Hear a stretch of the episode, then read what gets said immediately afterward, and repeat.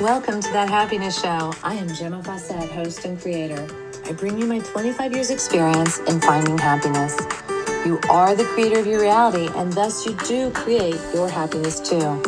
This is no longer about chasing the dream, but learning to stand in your power and receive. I am frequency expert, artist, teacher, and grateful mommy, here to guide you with the tools, ideas, and education around raising your frequency, learning to be present, and finding the happiness you deserve. Thank you for joining us. Welcome, welcome. This is Gemma, and I'm so excited to be with you today. So, I'm going to do kind of a recap today over, you know, over a, like a concept I've spoken about before. It's something I seriously give so much weight to, and it's so valuable.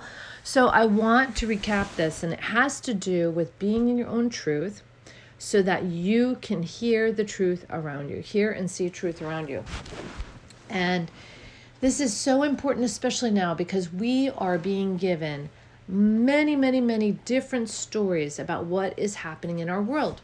And it's really important for us to be able to go into our own being to know the truth that is. Now, there are many different shortcuts and stuff and I've I've talked to friends about how it's like uh what is real is what you can see, taste, touch, feel, and hear.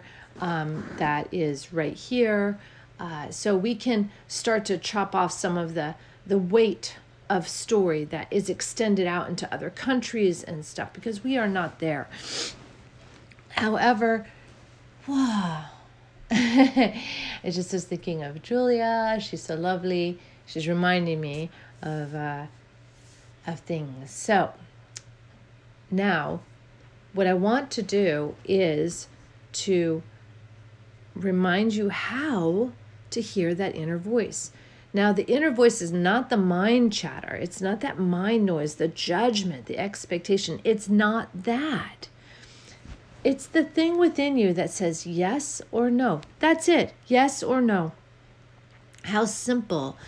And I love this. I use it sometimes to buy things. Do I is this something that I want now? Is this something that I will have now? And the answer will be yes or no. And it's like good. And I could have I mean easily afforded it. It's not the problem of affording it. The problem is is is this something I really want to add to my life, to my consciousness, to the responsibility I have of all the things around me. Do I want to add this thing? Um, additionally, I'll use it to ask what vitamins I may need to take that day. Is this something that my body is wanting right now? Is this something? And I get a yes or a no. Beautiful. Um, there, there's so many ways to use it. Now, another way to use it is when you are seeing something or hearing something on a screen or even in person from another human, you can ask yourself, um, you can ask yourself, is this real? And if you are getting a yes, that's one thing. But a lot of times, what's happening is it's not real, or it's not the whole story. It's not. It's not being what represented well. And there is so much right now being thrown at us to create fear. And when you fall into fear, you believe everything. But when you can stay in your own presence and truly ask, is this real? Is it not real? And if you get a yes, it is real, now we can do something about it. But we can't do something about it when we're being dragged around by those other those others, right? It's not for us to follow them, it's for us to follow us. So it's not a problem whether it's a yes or a no. The problem is whether we're letting an outside source dictate what is real for us.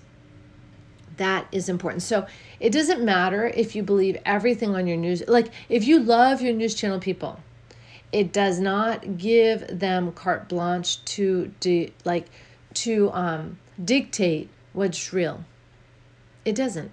You still have the responsibility of tuning within and saying what is real for you.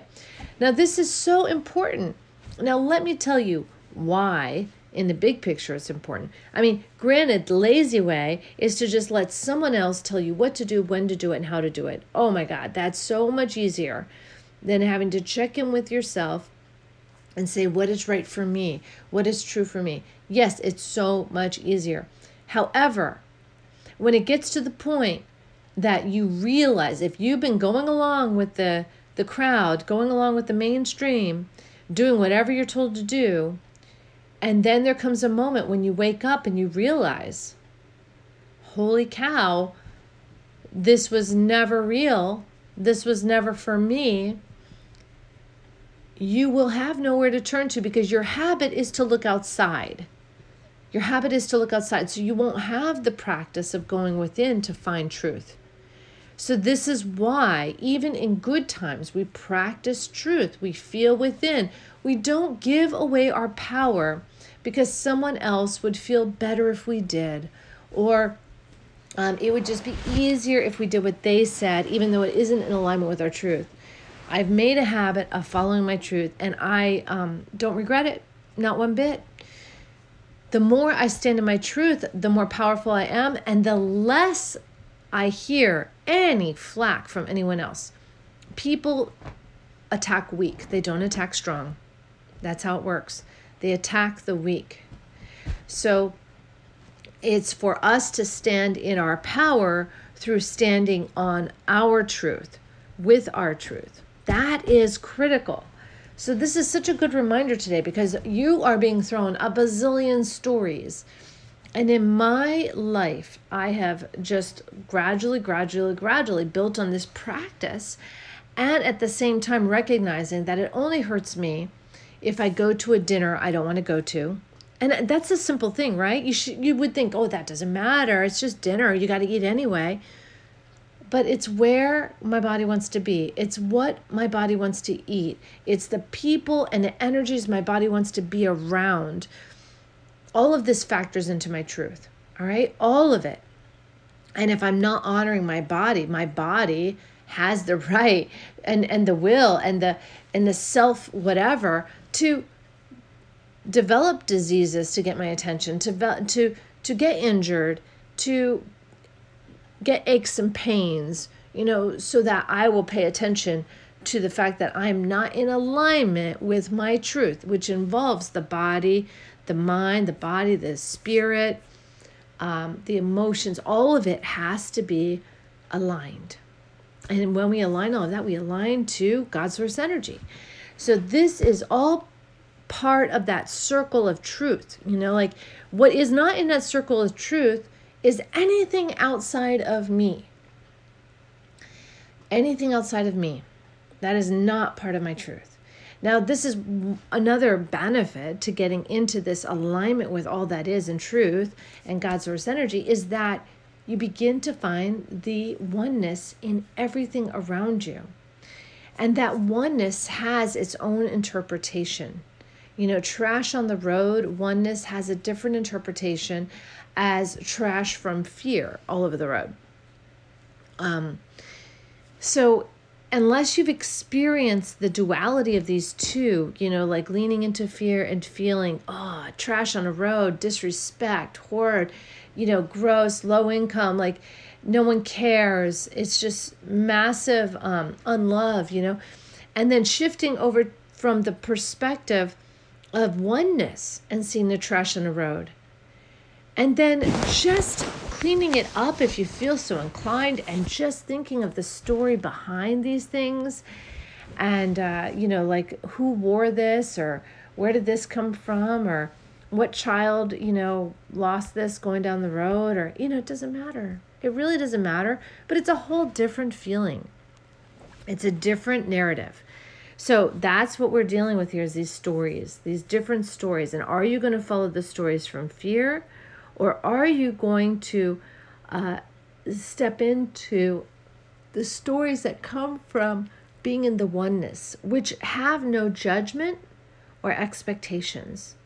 Whereas all the stories in fear have judgment and narrative. So if we're coming from judgment and we're having a hard time getting out of that, it might be time to look at our belief systems, and that's what has to be cleaned up.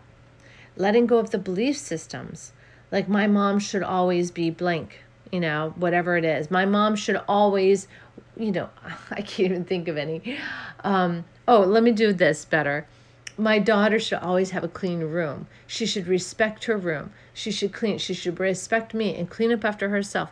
These are all belief systems, and these all become very harmful to our relationship of being in the oneness with the other. And then we get we create this separation, and then we wonder why our children uh, don't want anything to do with us, why they want to separate from us, why they why they in, they want to have um, different people around them. We find that out. So if your kids are wanting to have separation from you, it's very possible because of this kind of judgment slash expectation storyline that you're putting into play. So if we can let go of that, you know, we can open up to a whole new possibility.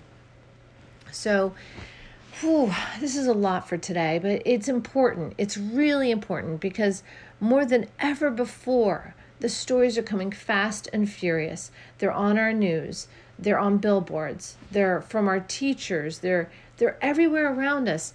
And I don't care what anyone says, and I don't care that you, you know, my daughter has to go to school, she has to wear a mask. But we write the truth for ourselves. We know the truth you know? So we just because my daughter is wearing her mask does not mean that we've accepted that as truth. We haven't.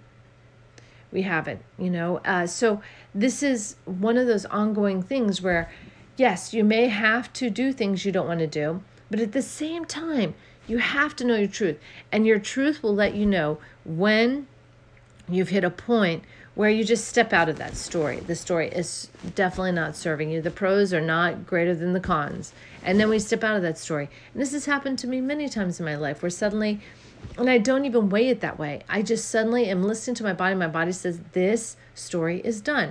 This story of this marriage, this story of living here, this story of this job is done. It's complete. And I love that word complete because then it's like, oh, so there's nothing left to do, and therefore it's time to move on. Every time I've ever moved on, and this is also important for you to know, every time I've ever moved on, I move on with the frequency that I'm at, not the frequency before I started that job or before I started that relationship. I'm moving on from the expanded beingness that I am into the new. So that is really huge. You're moving on with the expanded beingness that you are. So that expanded beingness is going to speed things up. This is super cool. So you may have um oh gosh well i'll just give the example of moving into a new house so you moved into your last house it took you three years to get everything put away and get your house decorated the way you like it and you lived there for five years and you expanded so much and you just felt like this uh, energetically this home was not a good fit and you found a, a home that was a better fit energetically. You were drawn to it. You moved into it. Lo and behold it is going to create so much more expansion in your life because now you're starting at your highest point. And what's going to happen is it isn't going to take as long to decorate. It isn't going to take as long to get orderly. It's going to actually propel more action in more areas of your life to evolve and expand.